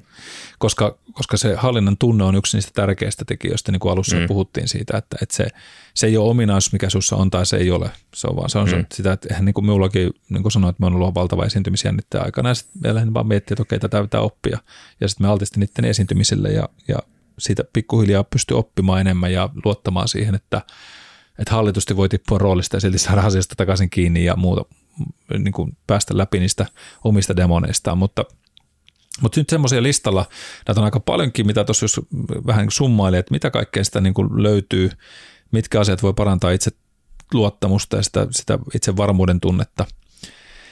Ja nämä ei ole nyt missään sellaisessa paremmuusjärjestyksessä tai tärkeysjärjestyksessä, mutta, mutta yksi ehkä semmoinen tärkeä, tärkeä on se, että me poistaisiin omalta mukavuusalueelta. Niin ikävä kuin se onkin. Tämä on vähän mm-hmm. käänteinen, paradoksaalinen homma, että että tota, se, mikä sun on eniten, missä se koet, että tämä ei, tässä ei olla niin kuin hyviä, niin sun pitäisi uskaltaa altistua sille, jos ei oikeasti haluat sinne suuntaan mennä. Mutta hallitusti. Eli kai tässäkin voi sanoa sillä tavalla sen, että, että tämän yhtälön, silloin kun sä lähdet sitä pois sitä omasta mukavuudellisesti, niin hanki itsellesi hyvä mentori, joka opettaa sinun sen samassa. Eli just tämmöinen sparraaja, niin kuin sanoit, että, että se joudut saamaan vähän palautetta siitä, ja sitten on joku, joka ohjaa sitä tekemistä oikeaan suuntaan. Mm. Mm. Ja se on ainakin nopeampaa se, se tota, semmoinen itsensä kehittäminen siellä. Ja siihen liittyy tämmöinen just, että tavallaan se voit osallistua vaikka johonkin valmennusohjelmiin, jotka sitten sparraa sinua ja siinä huomaat myöskin samalla, kun lähdet johonkin opiskelemaan, että hei, täällä on muitakin, jotka on muuten yhtä pihalla kuin me. Mm, kyllä. ei olla, ei olla niin kuin ainoita maailmassa, jotka ei ymmärrä tästä. No tietenkin taitojen oppiminen on yksi sellainen asia, että kun sä rupeat oppimaan sitä taitoa, eli just altistumalla siihen uuteen, niin huomaatkin, että hetken, että me pystyn oppimaan, tulee sitä kyvykkyyden ja pystyvyyden tunnetta lisää, joka, joka lisää tästä luottamusta siihen omaan taitoon.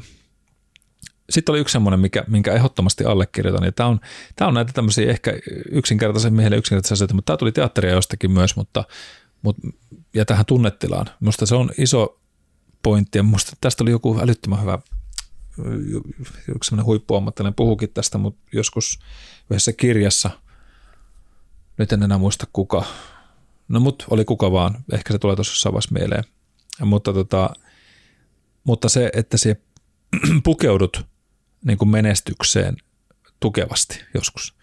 Ja, t- ja tämä tarkoittaa nyt sitä, että, että esimerkiksi itsellä on tietyt roolit, mitä me otan silloin, kun meillä on tietyt vaatteet päälle.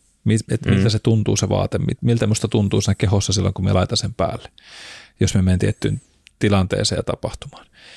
Et, et, kyllä ne vaatteet tekee niin kuin sen miehen niin sanotusti. Ja, mm. ja, ja sitten taas, jos me haen sitä omaa kehomielitilaa ja sitä tuntemusta sitä itseluottamuksesta. Jos me on pukeutunut hyvin ja mulla on siihen se varmuus siinä olemuksessa ja se niin kuin tuntuma kehossa on hyvä, niin silloin on aika iso merkitys mun mielestä siinä tilanteessa. Ainakin jossain, mm, jossain näissä asioissa. Ja siinä, esimerkiksi niin kuin teatterissa rooleihin pukeutumista, ne, siihen hait siihen sen semmoisen metodin että, ja sen fiiliksen, että okei, että sillä on tämmöiset vaatteet, miltä se tuntuu, miten se kantaa itteensä. Ja se kehon olemuskin muuttui samassa. Mm, kyllä se no itselläkin se oma univormu, ne punaiset heijastihousut ja, ja pikepaita, niin, niin, niin kyllähän se on, se on rooli myös, mm. se työrooli. Kyllä. Ja, ja siinä, siihen menee kyllä tiettyyn, tietynlaiseen mindsettiin siinä vaiheessa, kun ne vetää aamulla työvuoroaluksi päälle. Ja, ja no hankala ehkä äkkiseltä analysoida, että miten sitten muuttuuko siinä oma persona miten johonkin suuntaan tai tuleeko sieltä jotain painotuksia esiin Kyllä. omasta minästä sitten, kun on ne työvaatteet päällä, mutta pitäisi varmaan kysyä joltain kaverilta, joka on sekä kollega että ystävä, että tuntee niin kuin siviilissä ja vapaalla, että miten, miten eri tavalla käyttäytyy mm. sitten niin kuin eri persoonassa tai eri roolissa. Kyllä. Mutta varmasti siinä selkeä ero on. Mm. Kyllä me, kyllä me itse vannon tämän nimin jonkun verrankin, että, että mulla on, mulla, vaikka en hirveästi ole semmoinen fiksoituva ihminen mielestäni, mutta kyllä mulla on silti semmoisia – manereita ja tapoja, millä me valmistan itteni tiettyihin tilanteisiin. Mm. Eli ihan tarkoituksella puen esimerkiksi tietyt kengät jalkaan tai mm-hmm. on tietty vaate, millä me menen, ja se muuttaa sen, me saan enemmän siitä sitä itsevarmuutta sitä roolia. Että, mm. se on. No, mulla on esimerkiksi ollut samat turvakengät töissä, samat nahkaset maiharit yli mm. kymmenen vuotta. Kyllä. Et ne on niin kauan, kunnes pohjasta kuuluu, kuuluu kuvio pois, niin siihen asti mä niitä käytän. Kyllä. Et se se niin kuin kuuluu siihen omaan. Ne tuntuu oikealta jalassa ja mm ja, ja niihin on tottuneen on hyvät. Hmm. Mietipäs ihan tästä lennosta mieleen, niin miksi esimerkiksi lääkärillä aikuu se tetarit kaula ympärille? No se on ehkä myytti. niin, niin, Nykyään joo, on mutta, taskussa. Mutta, mutta, niin, mutta jos katsot vaikka jotain mainosta, mm, niin niin on hyvin usein siinä se tetarit sen kaula ympärillä ollut. Niin on. Ja siis nyt tässä vasta tein, tein hyvinvointialueelle mediapuolen juttuja, niin, niin mietittiin juuri, että niin kuin kalenterikuvaan – että miten lääkäri, tunnistetaanko, tunnistaako maallikko lääkäri riittävän hyvin siitä kuvasta, kun sillä on pelkkä valkoinen takki. Mm. Niin päädyttiin siihen, että ei, että laitetaan ne stetarit kaulaan. Just näin. Ja sitten se kuva, kuvattava lääkäri rupesi miettimään, että missä mun stetarit muuten on. Että niin, just. Kyllä. ne löytyy jostain taskusta. Ja toi on se myytti varmasti, mm. mutta mut se, se, taas lisää sitä ehkä sen ihmisen itseluottamusta ei niinkään, mutta sitä ihminen, se mm. luottaa siihen taas, että hei toi on lääkäri. Mm, kyllä. Ja, ja, siinä on se tietynlainen visuaalinen kuva sitten mukana. Tämä nyt ei ihan suoraan liity, mutta tavallaan liittyy siihen aiheeseen myöskin, että mm. on se niin kuin, se tuo enemmän sitä roolia, mutta muistan itse asiassa tästä ihan semmoisen, piti sanoa siinä mokajaksossa myöskin, mutta, mutta tota, ryhmäliikuntaan liittyy siis aikanaan, mä tulin yhdestä, yhdestä tota, tapahtumasta myös semmoinen kauluspaita, semmoinen suora ka- kauluksinen kauluspaita, semmoinen japanilaistyylinen. Ja mä olisin menossa suoraan pitämään jumppatunteja. Taisi olla Body Combat missä just silloin. Ja mä menin mm. sinne pukkariin, vähän tiukka aikataulu niin kuin normaalistikin taas muutama minuutti aikaa josta sinne hyvin valmistautuneena. Hyvin valmistautuneena hirveällä kiireellä että että sali eteen. Ja me ei se haittaa kuin itse varma. Niin just näin. Mutta siinä vaiheessa testattiin itse varmuutta, kun mä katsoin, että ei jumaan kautta, että mulla on kyllä kaikki muut paitsi paita. Mulla mm. ei ole yhtään mitään treenipaitaa päällä. Että ainut, mikä mulla on näköjään päällä pakattuna, on tämä kauluspaita, mikä mulla on tässä, mm. tässä nyt näyttäisi olevan. Ja ei muuta kuin se päällä sitten treenihousut jalassa, kaikki säpelikengät ja näin edespäin, sitten se kauluspaita päälle ja vähän hihoja kääri ylös ja sitten jengi olisi, että onko toi Mikko hei kauluspaita? Tuut sitä, et, et, Hmm. Mä sanoin, että joo, tänään on vähän tämmöinen japanilainen teema tässä kompatissa. kun mä oon kautta oli kuuma vetää, kun eihän se kato mitään hengitä se, hmm. se kangas. En muista, oliko se puuvilla sekoite, mitä ikinä siinä olikaan, mutta siis puuvillahan olisi toiminut hyvin, mutta kun ei ollut, se oli semmoinen hmm. liukaspintainen, niin kyllä voi sanoa, että oli muuten vetinen kerta ja ja, ja vähän saumat kiristi tietyissä lyönneissä, mutta tuota, mentiin sillä sitten ja siinä joutui vähän roolia hakemaan eri tavalla, että se ei ole ihan perinteinen jumppaohjaajan rooli. Että kyllä siinä hetkellisesti roolin tippuminen oli lähellä. Mm. mutta siis vähän vastaavaa, että onhan, on mäkin lähtenyt monta kertaa, kun lähdetään vaikka tekemään ylityövuoro mm. ja sulla on tietty asemapaikka, missä sun kaikki kamat on siellä pukukaapissa ottaa. Kyllä. Ja sitten lähdetkin jollekin toiselle asemapaikalle. Ja, ja, ja silleen, että siellä pitäisi olla niin kuin heti, etkä nyt jaksa hakea niitä omia kamppeita ja sitten meet, meet sinne toiselle asemalle töihin ja kaivat sieltä niin kuin pakasta sijaisten, sijaisille tarkoitetut niin kuin keikkalaisvaatteet. Mm. Mutta kun ne ei olekaan enää ne sun omat, ne on saman kokoiset kyllä. Ja niissä on taskut on samassa paikkaa ja kaikki, mutta kun ne ei ole ne sun omat, sieltä puuttuu taskusta. Mullakin on oikeassa reisitaskussa, mä pystyn luettelemaan vaikka unissa, niin mitä muistilistoja ja luntteja ja taskuoppaita sieltä löytyy. Mm ja, ja näin, mutta kun niitä ei olekaan, niin se, se on niin kuin, se vähän itsevarmuutta niin kuin nakertaa. Mm, kyllä. Kun ei, ei ole ihan täysin se sun oma rooli, ja siinä on jotain pielessä. Just näin. Tai sitten, no just ne maiharit. Mulla on yhdet maiharit täällä kotona, vanhat kengät, jotka on just sitten, että lähdetään keikkavuoroon, niin ne voi ottaa mukaan, mutta ne, ne, on, ne ei istu jalkaan niin hyvin, ne on erilaiset. Mm. joo, joo, nämä on hauskoja hauska. Ja tuossa se tullaan just se, että kuinka paljon siinä on osittain mm. sitä roolia ja sitä pukeutumistakin. Että jos me menisin johonkin tärkeäseen neuvotteluun vaikka pankin kanssa tai muuta, niin meikö me mm. verkkareissa vai meikö me sinne sitten puvussa. Mm. Ja, ja että tuoks me se, onko se enemmän luota, itseluottamusta lisäävää, että mulla on jo tietty steitti mm. siinä mukana. Niin kyllä siinä vaan, kyllä se James Bondikin näyttää uskottavammalta silloin, kun se on se, se mm, smokki päällä. Mm. Niin kuin se, jos olisi vaikka Uno Turhapuron noissa Verkko, verkkopajassa. verkkopajassa. en tiedä, kai tämä nykybondi tai entinen Daniel Craig olisi näyttänyt senkin uskottavalta, mutta tota, mm. taisi olla jossain jaksossa ollakin se jopa päällä, mutta en case. Mutta silti se on aina kuvattu tässä smokissa, smokissa olevana herrasmiehenä. No joo, mutta siitä se, se meni vähän pidemmäksi tämmöinen muotijakso tässä meillä nyt. Mutta sitten tietysti mitä asioita jo mainittiinkin, niin tietysti yksi asia, millä parannat itseluottamusta, vaikka se hetkellisesti ei ole niin hyvä, niin on se, että me opitaan virheistä. Niitä väistämättä joudutaan tekemään, niin se on yksi tapa oppia, oppia tärkeitä, tärkeitä tota, asioita meissä. Sitten keskittyy vahvuuksiin, eli myöskin se, että, että saadaan sitä varmuutta myös sillä, että lähdetään niillä asioilla, mitkä sulla on ensin niitä vahvoja puolia ja sitten pikkuhiljaa otetaan askelia sinne epävarmuuspuolellekin, niin luota niihin omiin vahvuuksiin ja kehitä niitä. Ne on kuitenkin henkilökohtaisessa kehittymisessäkin tärkeitä, että ei kaikkea tarvitse yrittää saada vahvaksi, vaan pelata niillä korteilla, mitkä on jo hyviäkin.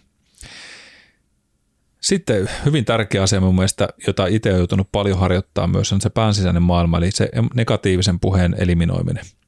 Mm. Että just tämä lokahiutalle, mistä, mistä sanoitkin, niin just se, että sitä on hyvä olla itsekriittisyyttä ja semmoista tavoitte, tavoitte, tavoittelee vähän enemmän ja paremmin, mutta sitten se, että jos jatkuva chatti on sellaista tosi negatiivispainotteista, niin ei se ainakaan eteenpäin kyllä kannusta. Että kyllä se kannustava puheen saaminen sinne korvien väliin olisi hyvästä, mutta sekin, että onko se semmoista hokemaa vai joka on turhan päivästä, niin ei.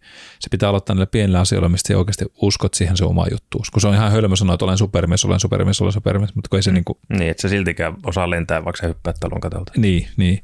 että et, et, niin kuin tyhmän lausuminen ei ole mitenkään hyödyllistä, vaan sitten aloittaa pienistä. Mm. Ja tämä on sitä itsensä tutkimista.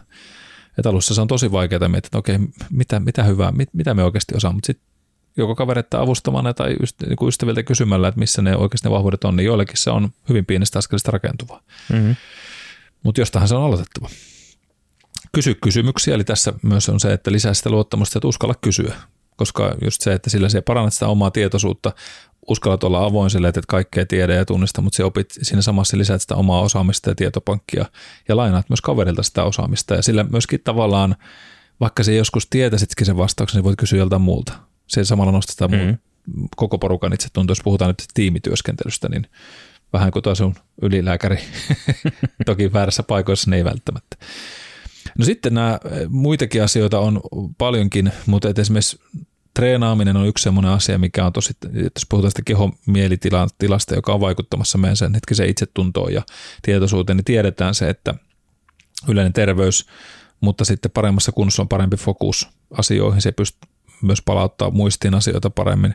Että se, se, se niin kuin tietyllä tavalla, äh, miten mä sanon, äh, psyykkinen suorituskyky on paljon parempi. Että semmoinen, semmoinen puskuri kasvaa sinne ja myös se stressihallinta paranee. Ja, ja kun tiedetään, miten paljon urheilu taas se vaikuttaa myös mieliala hormoneihin positiivisesti, niin kyllä sillä paremmalla fysiikalla meillä on parempi yleensä itseluottamus monenkin asiaan. No sitten on ne olemassa ne voimaasennot, mitä voidaan just tästä mennä siihen mm. tavallaan treenaamiseen, niin sitten on ne tämmöiset power poses asennot, millä voidaan hakea sitä omaa itseluottamusta hetkellisesti vaikka paremmaksi tai saada sitä kehomieliyhteyttä voimakkaammaksi ja niistä ei lähdetä tässä nyt luettelemaan niitä sen enempää, koska niistä, niistä ollaan vähän joskus puhuttukin, että otetaan se supermiesasento nimenomaan tai leveä haara-asento ja näin, niin ne on tukemassa meidän sitä omaa tietoisuutta sitten tai semmoista tota, niin uskoa, uskoa omiin kykyihimme. Mutta sitten on semmoisia pieniä asioita myöskin, että, että kyllä minä niin kun tähän uskon, että, että, että kun saat aikaan asioita, niin se aikaansaamisen kerrannasvaikutus on parempi. Eli aloitat pienestä asioista, mitä se onnistut tekemään, saattaa se loppuun. Niin se tuo luottamus, että hei, me pystyn closea tämän. Me pystyn varmaan tekemään seuraavankin asian. Mm. Varsinkin tuommoisissa somessa projekteissa tai muuta, muita asioita, niin sitten mä mietin, että okei, tärkeimmät asiat ensin, mikä on raskain, niin mä yritän tehdä sen nyt, kun mulla on se paras energia siihen. Mm-hmm. Ja sitten se, että, että varsinkin tälle itselle multitaskäänä, niin sitten kun se on seitsemän asiaa, mitkä on kaikki kesken, niin mm. sitten se, on, niin kuin, se on äärettömän tuskasta ja se itseluottamusta niin kuin vähentää ihan valtavasti, kun me teet, toikin on vielä, toikin pitäisi saada loppuun. Eihän me tota kassannut vielä loppuun, me saadaan nyt tätä kolmatta asiaa täällä. No meinasin just ihan samaa sanoa ja tähän nyt vähän tässä syksyllä alkutalvesta itsekin sorruin, että on niin kuin puolen tusinaa projektia, jotka kaikki pitäisi saada valmiiksi ja, ja sitten on monta muuta asiaa, mitkä pitäisi hoitaa ja sitten kun kaikkea pitäisi tehdä mm. yhtä aikaa, niin sitten ei saa yhtään mitään aikaa, kun on liian monta rautaa siellä tulessa. Kyllä.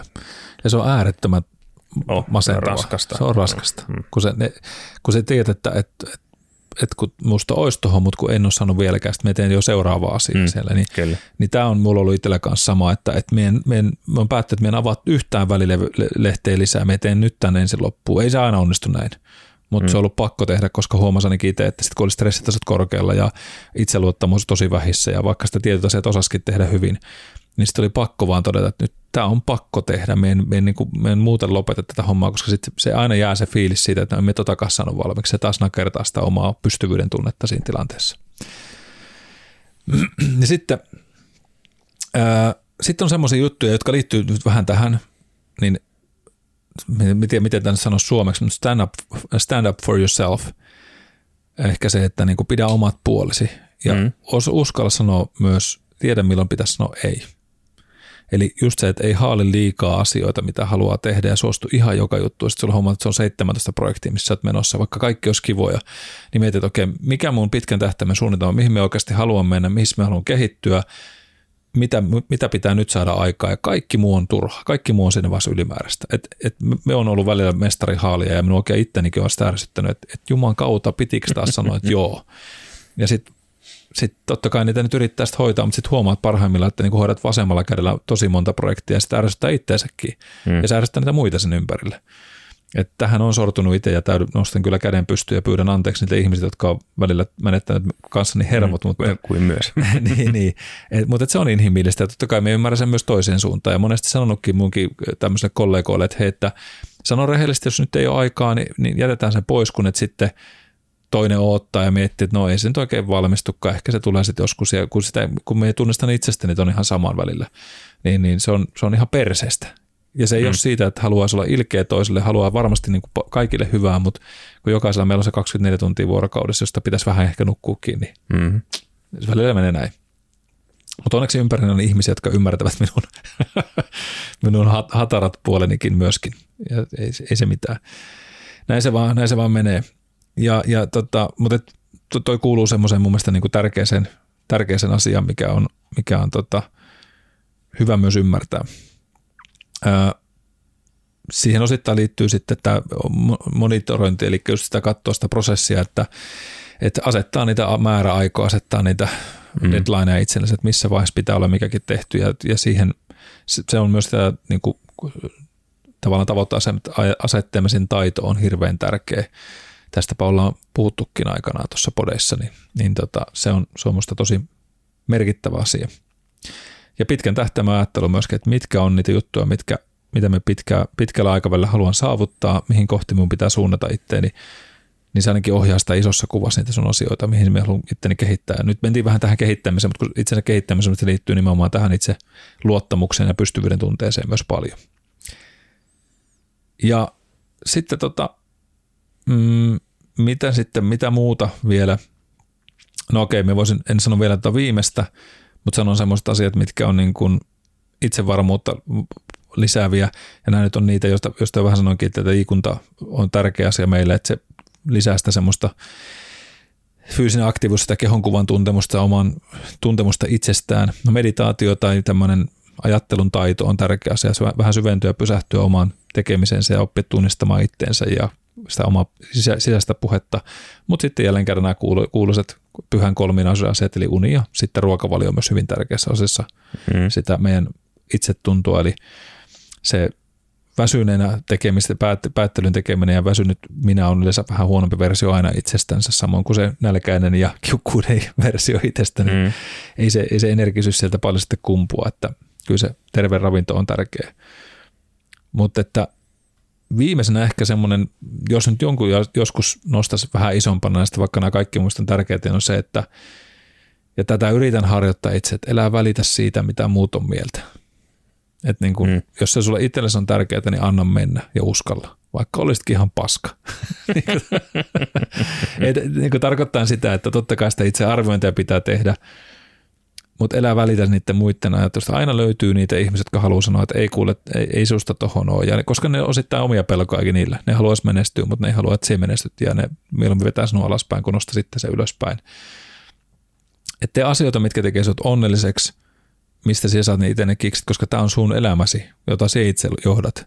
Et, et, kuuntele totta kai niitä lähimpiä ihmisiä, jotka on sulle merkittäviä, joilla on ymmärrystä se, kuka sinä oikeasti oot, ja ainakin ne tietää ja suunnilleen tuntee sinut jo, mistä, mistä mennään, ja kuuntele niitä, mutta jos ei menet netissä kysymään mielipiteitä, niin siellä on, siellä on ihan, ihan riittävästi kyllä sitä kuonaa. Hmm. Mielipide on niin kuin persereikä, jokaisella omansa. Kyllä, kyllä, ja jollekin se on pyyhkimätön. niin, niin, kyllä, vaatis, kyllä. vaatis vähän puhistamista niin tota, ennen kuin julkaisee mitään ulospäin. Että, Just näin et, et, niin kuin Aran Schwarzenegger sanoi, että don't listen to naysayers, niin kyllä se vaan, ai niin se pitää pitää. Koska se on, se on, se on vaikeaa. Me, niin kuin myönnän sen itsekin, että se välillä, me, no, mitä, sitten, mitä ne muuta ajattelee. Mutta niin. Mm, no onko sillä niin väliäkään? Niin, just näin. Harvoin, niin kuin, tätä on julistettu niin monessa, että valtaosa meistä ajattelee itseänsä enimmäkseen. Että, mm ja tykätään ajatella negatiivisesti, muista, että se meidän aivoin ajatusmalli valitettavasti asetettu sen negatiivibiased maailmaan. Niin sen takia pyrin välttämään katsoa noita hemmetin uutisia välillä. Keskityn omaan tulevaisuuteen ja mitä voisi ehkä paremmin olla, ehkä joskus fiksumpi versio itsestänsä, mutta kyllä siinä näköjään kompastellaan vauhilla aina joka päivä. Enemmän tai vähemmän, mutta se on elämää. Näin se vaan menee. Tuliko Peltsi mitään muuta vielä mieleen näiden ympäriltä? Miten voisi puustaa omaa itsetuntoansa yli voimaiseksi? No eipä nyt tuon listan lisäksi enää ihan hirveästi tuu mieleen. Oliko se niin tyhjentävä? Hyvin oli tyhjentävä. Chuck Norris faktoja voi lukea, niistä voi saada lisää itse. Kyllä. Mutta joo, ehkä tämä, ehkä tää, tota, niin, sen verran ehkä loppuun sanottakoon, että jos ajatellaan sitä, että, että voiko näitä nyt tunnistaa, että miltä tämä itsevarmuuden puute näyttää, niin Tästä puhuttiinkin vähän ennen kuin mikrofonia pistettiin päälle, mutta se on jännä asia, että ei, ei, ei ne välttämättä näy, että ihminen on tosi epävarma. Että kyllä se mm, vaan, se kyllä. sisäinen maailma voi olla hyvin eri kuin mitä se ulkoinen maailma näyttää sillä hetkellä. Että kyllä me osataan monesti fake it till you make it meininkiä tehdä ja, ja, tota, ja, ja sitten voi olla niitä ihmisiä, jotka on varsa, tosi itse, niin kuin niillä on osaamista, mutta ne silti on epävarmoja ja se näkyy se hermostuneisuus tai joku mm. muu siellä, mutta – mutta eihän nämä aina päälle päin näy. Kyllä monikin on ollut yllättynyt, kun ne sanoo, että oot se pikku noin epävarma oikeasti siitä, mitä sä teet ja kun se näyttää niin toiselta. Eli ne roolit voi olla meillä hyvin erilaiset silloin, kun me mennään sinne ympäristöön, missä me työ, työskennellään ja muuta, ja, ja silti se ihminen voi olla hyvinkin niin kuin hauras, ja sen takia mm. myös se palautteen antaminen on hirveän tärkeää, että oppia ymmärtää ja kuulla, kuulla sitä ihmistä, koska se, se lasipinta voi olla tosi ohut, missä, missä sit voi täysinkin rapistua se oma luottamus itseensä. Joo, palautteen antaminen vaatii ihan hirveitä, no ihmiset on herkkiä ja hauraita osa varsinkin, niin se vaatii myös sitä herkkyyttä sitten palautteen antajalta, että osaa lukea ja antaa sen oikeassa, oikeassa muodossa ja oikeassa hetkessä. Kyllä. Sillä voi saada paljonkin vahinkoa aikaa, jos menee valitsemaan sanansa väärin ja väärää hetkeä. Mm, kyllä. Ja se on sitä tilannetta juo, mitä välillä jokaiselta meiltäkin mm. saattaa joskus vähän puuttua, mutta mutta, tota, mutta tässä näitä oikeastaan siitä, siitä listasta, mitä, mitä on, että tuossa sitä listaa, mitä kannattaa miettiä ja pohtia, ja, ja että jos tuntuu, että sitä itseluottamusta ja sitä olisi hyvä kehittää itsellensä, jos haluaa saavuttaa jotain, niin uskaltakaa lähteä tarttua niihin itsellenne tärkeisiin asioihin, koska se on vaan niin pirun palkitsevaa. Kyllä. Että tota, kyllä sitä kannattaa tehdä. Kerranhan täällä vaan tietääksemme eletään, niin kuin tästä joskus sanottukin, että aika näyttää, ollaanko jossain muussa muodossa tulevaisuudessa, mutta, mutta hei, kiitos teille kaikille kuulijoille. Tässä nyt vähän annosta itsevarmuudesta ja ajatuksia sen ympäriltä. Toivottavasti saitte, saitte tästä nyt eväitä itsellenne ja semmoisia ajatuksia, mitä voisi lähteä oikeasti harjoittamaan, jos haluaa itsensä kehittää ja, ja tuoda vähän enemmän rohkeutta siihen omaan arkeensa ja uskoa itsen omiin kykyihin ja tekemiseen. Ja, ja tota, laittakaa ihmeessä ajatuksia ja semmoisia oivalluksia, jos tästä jotain, jotain heräsi. Ja nyt kun puhuttiin tästä palautteen annosta, niin ehkä haastan tässä nyt ainakin omasta puolestani teidät kuulijat siitä, että antakaa ihmiselle, jollekin lähemmälle ihmiselle tai jollekin ihmiselle, ketä, ketä kohtaatte, niin joku positiivinen juttu, mitä, millä, mitä voitte sen ihmisen päivään nostaa, koska me uskon, että jokainen me tarvitaan vielä sitä positiivisuutta siihen elämään ja semmoista rohkaisua, niin heittäkää jollekin ystävälle joku pieni tsemppipeukku tai, tai viesti, koska se voi olla oikeasti käänteen tekevä hetki sen ihmisen elämässä. Semmoinen positiivinen virsi tähän loppuun. Hyvä. Lähdetään näillä viikkoa eteenpäin tai viikonloppua eteenpäin, niin oikein mukavaa, mukavaa päivää itse kullekin. Ensi kertaa. Ensi kertaa.